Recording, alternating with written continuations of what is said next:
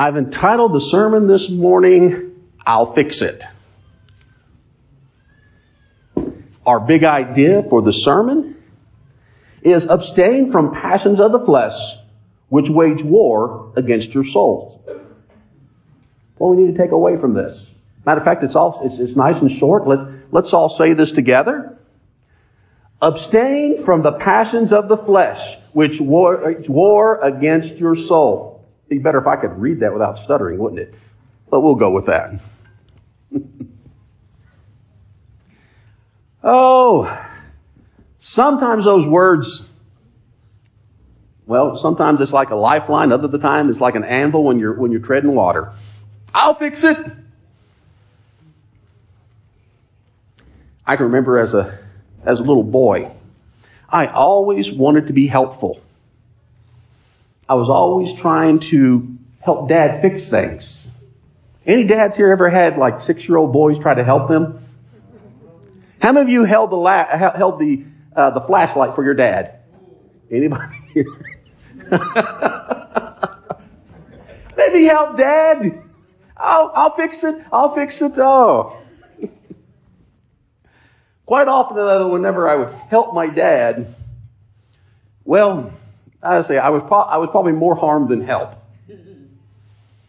And you know, it's one of the one of those things. You know, as you you know, whenever you have something that's broke, you generally want someone who is a professional or who's well versed in fixing whatever is broken. I've told my wife now many times the things that have gone wrong. Hey, I'll fix it, and uh, only to only to call a, a real professional after taking it apart and being unable to figure out how to put it back together. I'll fix it. But today we're going to see how this relates in the story of Abraham, Sarah, and Hagar. Now, what I'm going to ask you to do is I'm going to ask you to stand as we read from God's Word. And we're actually going to be in Galatians 4. This gives us Christian context for this portion, for this story in Genesis. Tell me, you who desire to be under the law, do you not listen to the law? For it is written that Abraham had two sons, one by a slave woman and one by a free woman. But the son of the slave was born according to the flesh, while the son of the free woman was born through the promise. Now this is to be interpreted allegorically. These women are two covenants. One is from Mount Sinai bearing children to slavery. She is Hagar.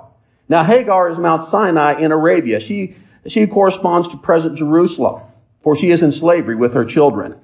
But the Jerusalem from above, and she is our mother.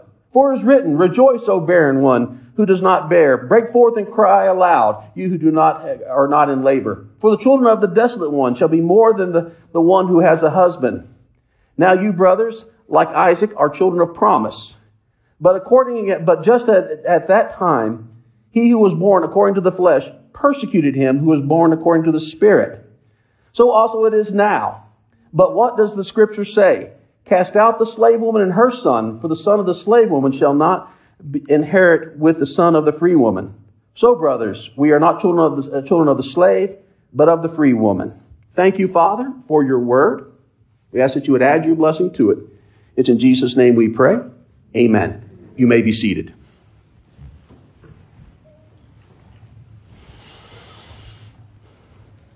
Lot of us have heard the, probably most of us who've been in church have heard the story of, of uh, Hagar and Sarah and Abram. And probably some of you didn't know that this, you know, that, that this is actually mentioned again in the, in the New Testament. And we're going to reference this scripture probably for about three or four Sundays as we talk about doing things according to the flesh and the law and the spirit. Because those do not, well, those don't play well together. There's going to be conflict in each one. And we're going to talk, we're going to talk about how they conflict with each other.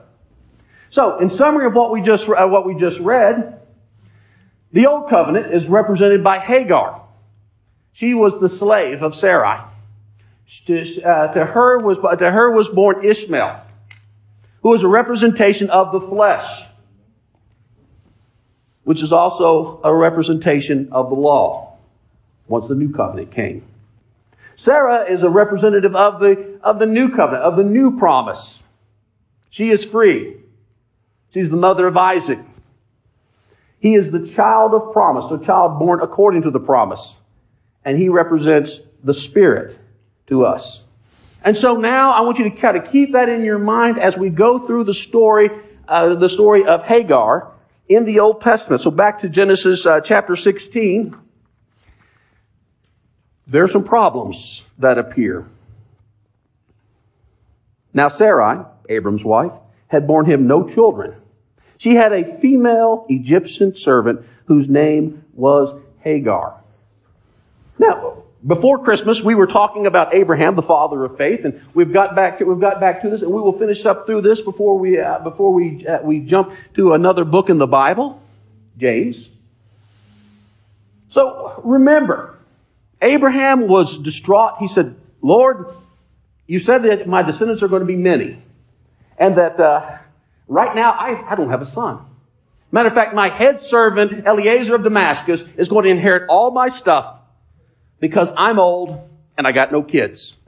And the Lord took him outside and said, all right, I want you to look up into the skies and see the stars. And if you can number the stars, then so your descendants can be numbered. And then God made a covenant with Abraham. So now, coming up to speed here, we have a problem that has occurred here. And the problem is in the form of, well, of two women here. Actually, one who kind of initiates all this. Sarai. Oh, her name means princess. But she's an old lady now. She's past the age of bearing. But there's a, there's a, she has a servant, which probably she got whenever they went to, whenever they went to Egypt during the famine. And her name is, is Hagar. And it means to flight or to run away. So what we have here is we have the wife and the servant. Now you know, a bad idea is going to come up from this. Now Sarah said to Abraham, Behold now, the Lord has prevented me from bearing children. Go into my servant. It may be that I shall obtain children by her. All right. Now, what is happening here? This is, this is what happens in the culture of, of the day. If you were blessed by the Lord, then you were see, then you had lots of children. And if you were cursed by the Lord, then you were, then, uh, then you were barren. And so the culture had influenced Sarai. And she thought that she was not blessed. You know, if we'll listen to what the culture says, it will go contrary to the promise that God has made to us. So what happens whenever, whenever we allow ourselves to be influenced by the culture? Well, you know, we're going to pick up some of the practices of the culture. And it was part of the practice of that culture that, well, she could give her servant to her husband and the children that the servant girl bore would be considered hers.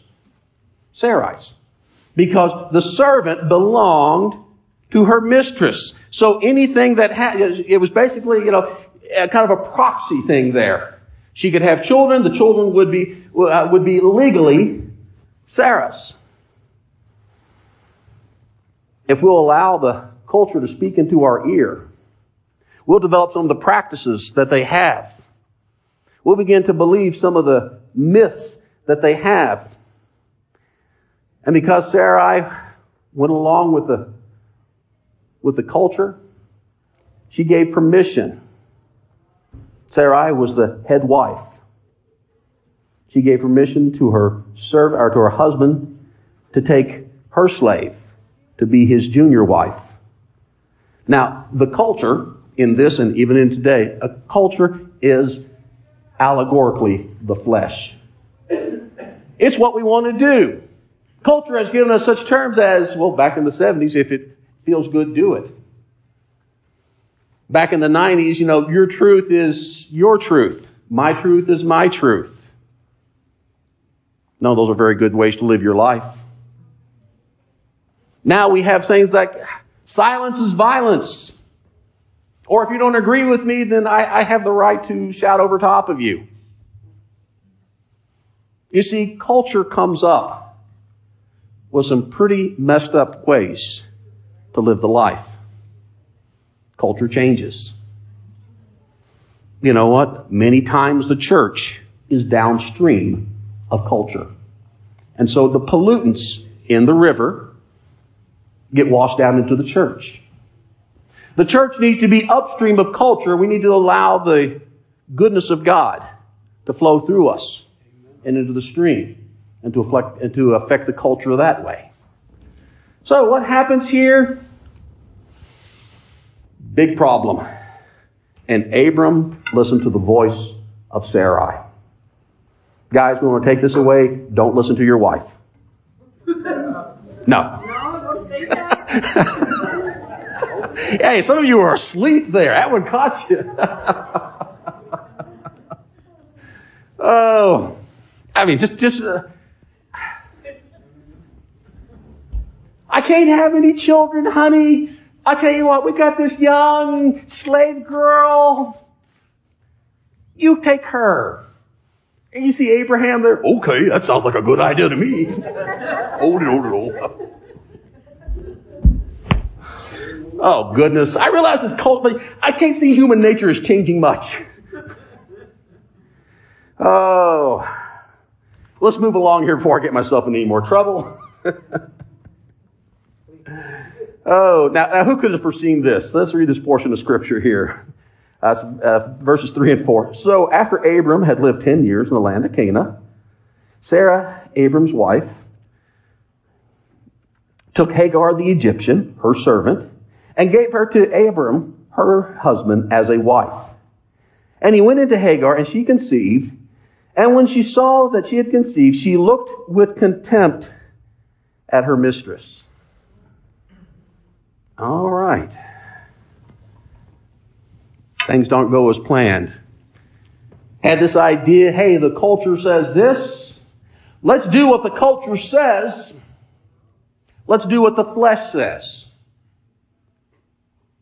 You know, at any point along the way, Sarah and Abraham could have, could have uh, went to one of the altars that Abram built and could have offered sacrifice and could have asked of the Lord what it is we're supposed to do, but they didn't.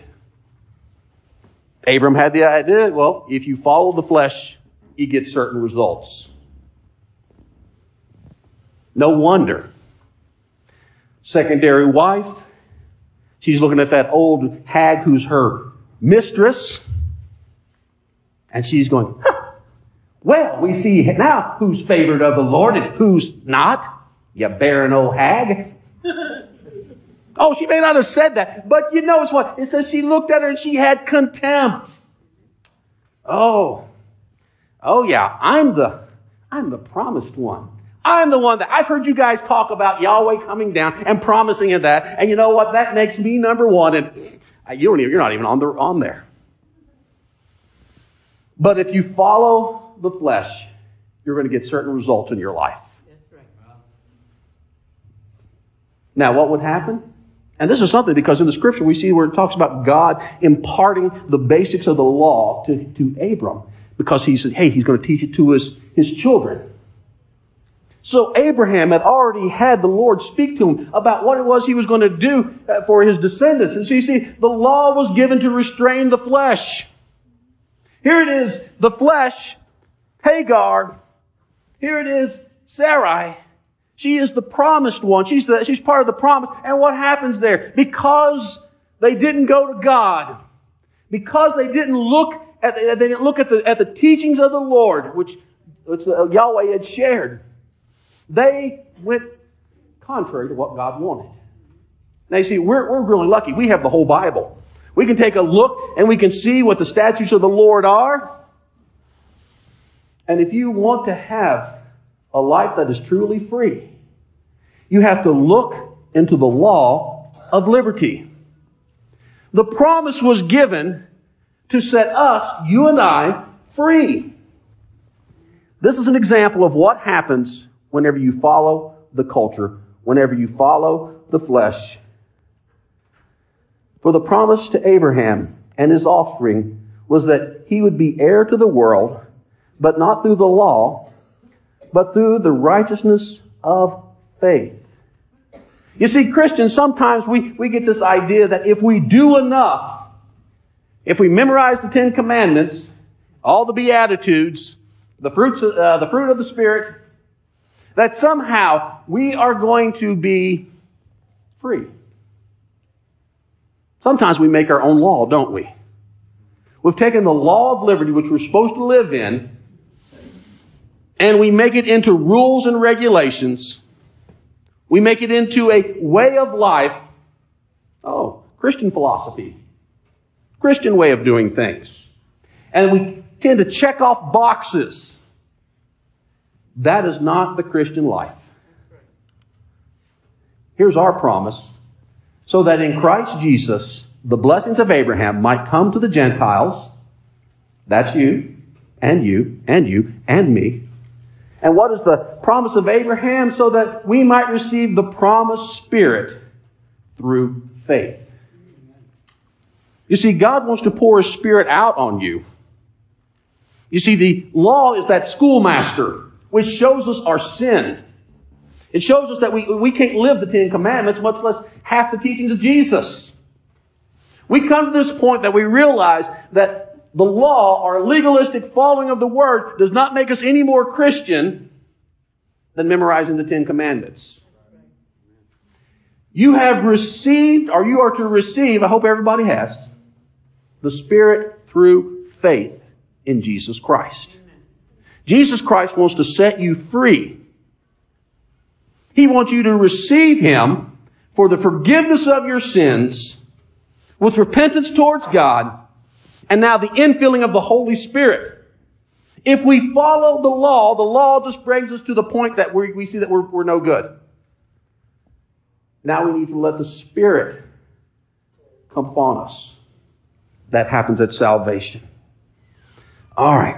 So our promise is not that we get to inherit land in Israel, but that we receive the Holy Spirit through faith in Jesus Christ. Alright, back to the story here. Here's Sarai. And those of you who've been reading along will come up with the same conclusion I did. Sarai goes and speaks to, uh, speaks to her husband. And she says, Behold, oh, I've looked at the wrong word. And Sarah said to Abraham, May the wrong done to me be on you. I gave my servant to your embrace, and when she saw that she had conceived, she looked on me with contempt. May the Lord judge between you and me. What? Sarah, I was just following what you said. You said, hey, we, you know, we can't have kids. Take my maid. I did. I did what you said. It's not my idea. It's your idea. Let the Lord judge between me and you. You see, whenever we follow the flesh, it kind of gives us a little filter to our eyes, doesn't it?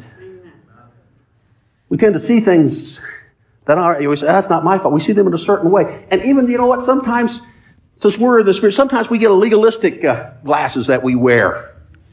You know, you put those on and you look out there and you go, ah, bunch of sinners, look at that. She's got her legalistic glasses on. She's got her glasses of the flesh on. She's looking and she's saying, you know what, Abraham, because you listened to me, because you did exactly what I said, you're at fault.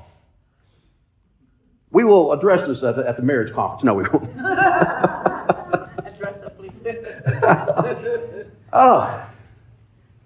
If you follow what the culture does, it's going to be a work of the flesh. You're going to justify yourself. Ever caught your kids doing something that you told them not to do and then listen to the excuses that they make? That's a prime example of what happens in the flesh. That's a prime example of what we have here. We don't like to get caught. We follow the flesh. We do wrong. The law is given so that it defines what, we, what wrong is as sin. The law is only good enough to point out our sin. We need a Savior. Alright. So here's Abram. He has no idea what to say. I've just done whatever it is you, you, you said. I mean, oh my goodness. So what does he do? Well, he passes the buck. I don't know what in the world I'm going to do. I don't know what's going on. I listen to my wife. It sounded like a good plan to me. Uh, oh, so what does he say? Behold, your servant is in your power. He passes the buck, doesn't he? Honey, whatever you want. Some of you have said that. I've said that. He just wants peace in the house.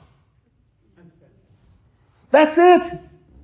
He's not interested in saying, oh, honey, look, look, this is what happened here. We followed the culture. We didn't go to God. You know, we, you know, we, we messed up by, by doing what the flesh is. You know, we even, you know, God even spoke to me about, about the promise and about how this was going to come through you. And we didn't go to the altar. We didn't, uh, the, the, the, uh, servants in your power. Whatever you want, honey. So what does Sarah do? And Sarah dealt harshly with her and Hagar fled from her. My wife tells me that if there are too many women in an office, that they will pick on each other. I know the same thing in a hen house too, but I won't bring that analogy in there. Because Sarah had been given the authority just to run wild, do whatever it is you want, hon. Just, you know, hey, I just want peace in the house. I just want to read my newspaper. No, I just want to be quiet. Stop, stop the yammering. Don't laugh too loud, hon. They'll wonder about this.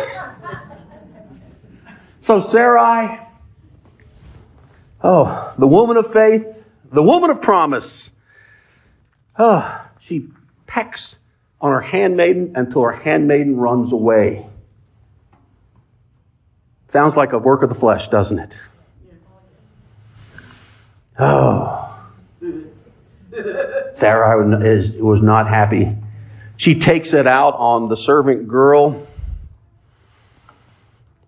She bullies the servant girl.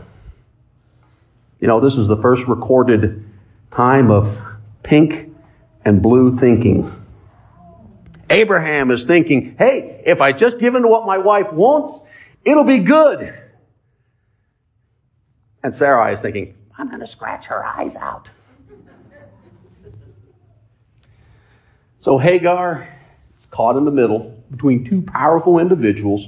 Two people are supposed to be God's representative on the earth.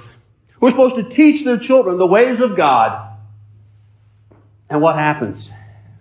Well, just like good godly Christians, that whenever we follow the way of the flesh, there's going to be bad results.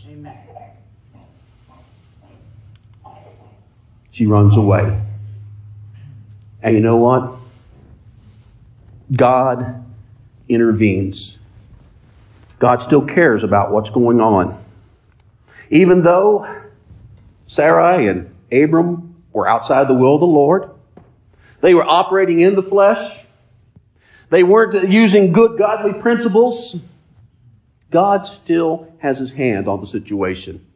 The angel of the Lord found her by a spring of water in the wilderness, the spring on the way to Shur.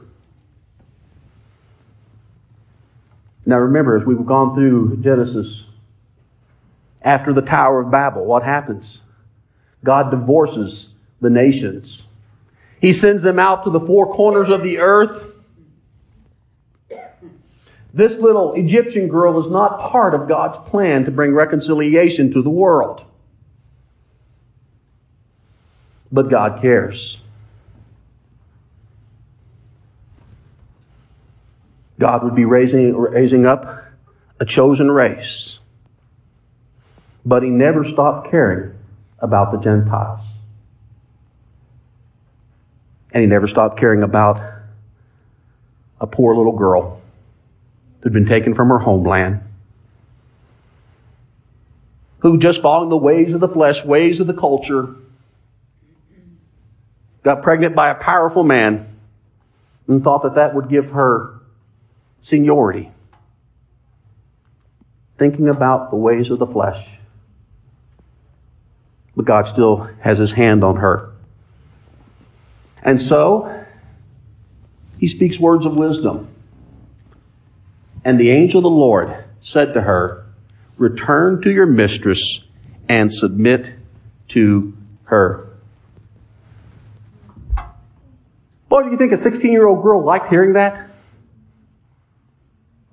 You see, sometimes God's plan for us, we don't have to like it, but if we'll do it, there'll be some great results. The angel of the Lord says to her, return to your mistress and submit to her. Now you know what? God still uses that idea on Christians today.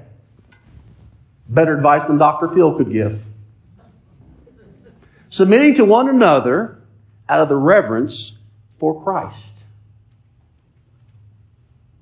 Well, if we're going to be part of, part of the chosen race, we have received the gift of the Holy Spirit through faith, which means that we have an obligation to each other. Ephesians 5:21 submitting to one another out of reverence for Christ. You see, this is the same type of information that the angel of the Lord was giving to Hagar that day. Out of the fear of the Lord, submit to your mistress. How much, how much trouble would we stay out of if we managed to submit to one another out of reverence for God? I'll let that one sit there for just a second. Think about that. You see, a lot of times we war because we want things our way, don't we? Kind of sounds like Sarai. Kind of sounds like Hagar.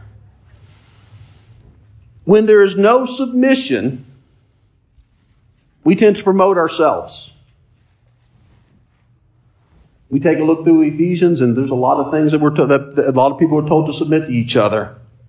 Husband, uh, wives to husband, children to parents, slaves to masters.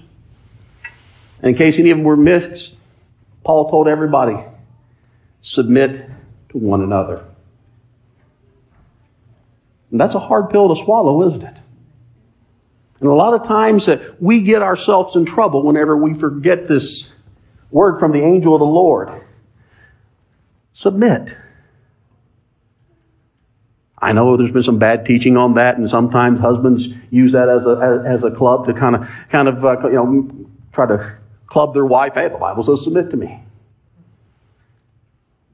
But if we'll do it the way that God wants us to do it, submitting means to to uh, voluntarily let someone else be in charge. It's a military term. Privates submit to the sergeants, sergeants to lieutenants, lieutenants to generals. It's the proper way. We need to learn to submit to one another for the, because of the reverence we have for Jesus Christ. You'll find out many of your problems that have come about because we are fleshly. Oh yes, we are. We might be, we might be uh, children of the promise. We might have the promised Holy Spirit within us, but you know what? That flesh is still alive, isn't it? We want what we want. We need to learn to want what Jesus wants. And so what happens here? The angel gives a, the angel gives a blessing. The angel of the Lord said to her, I will surely multiply your offspring so that they cannot be numbered for multitude. Actually, this is part of the blessing of Abraham, isn't it? Ishmael is still a son of Abraham. And so part of the promise of the Lord belongs to Ishmael. Even though Abram, Sarai, and Hagar got outside of God's promise, God still honors His word. We should all strive to be like our Father. But you know what? This, pro- this blessing, com- uh, this blessing comes with a prophecy. Behold, you are pregnant and shall bear a son. You shall call his name Ishmael, because the Lord has listened to your affliction. He shall be a wild donkey of a man, his hand against everyone, and everyone's hand against him, and he shall dwell over against all his kinsmen. Oh, your son's going to be a wild man. He's going to be powerful. He's going to have great kingdoms and great cities and great civilizations are going to come from him. But you know what? He is going to be against everyone. He is going to be a man of war. You see, when we get into the flesh, there are consequences. Ishmael. What happens?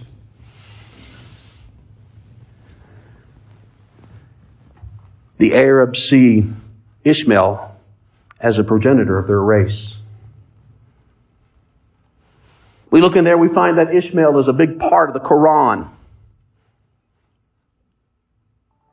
We know that there's tension between Arabs and Jews. We know that Muslims, there's a great bit of tension against Christians as well as Jews. Yes, Ishmael means God hears. But because God's chosen people, Sarai and Abram, didn't follow the promise of God, we now have a third major religion. One that is at odds with his brothers, whose hand is against every man, who has raised up great kingdoms and has spread their word by the sword. You see, that's what happens whenever we don't do things God's way. Abraham, I'm going to bless you. I'm going to make you a nation. Kings are going to come from you. Sarai. Well, God can't do this. Let's come up with another way. The other way. Look what it causes even today. We are children of the promise. And as children of the promise, we allow the, we allow the promise of God and the love of God to overshadow us. To let it dictate the way that we live our life because we love Jesus. Love doesn't want its own way. Flesh does. Are you going to follow the Lord? Are you going to follow the flesh? Are you going to follow the Lord, the Spirit? Or are you going to follow the law? You see, the Lord wants us all to be free.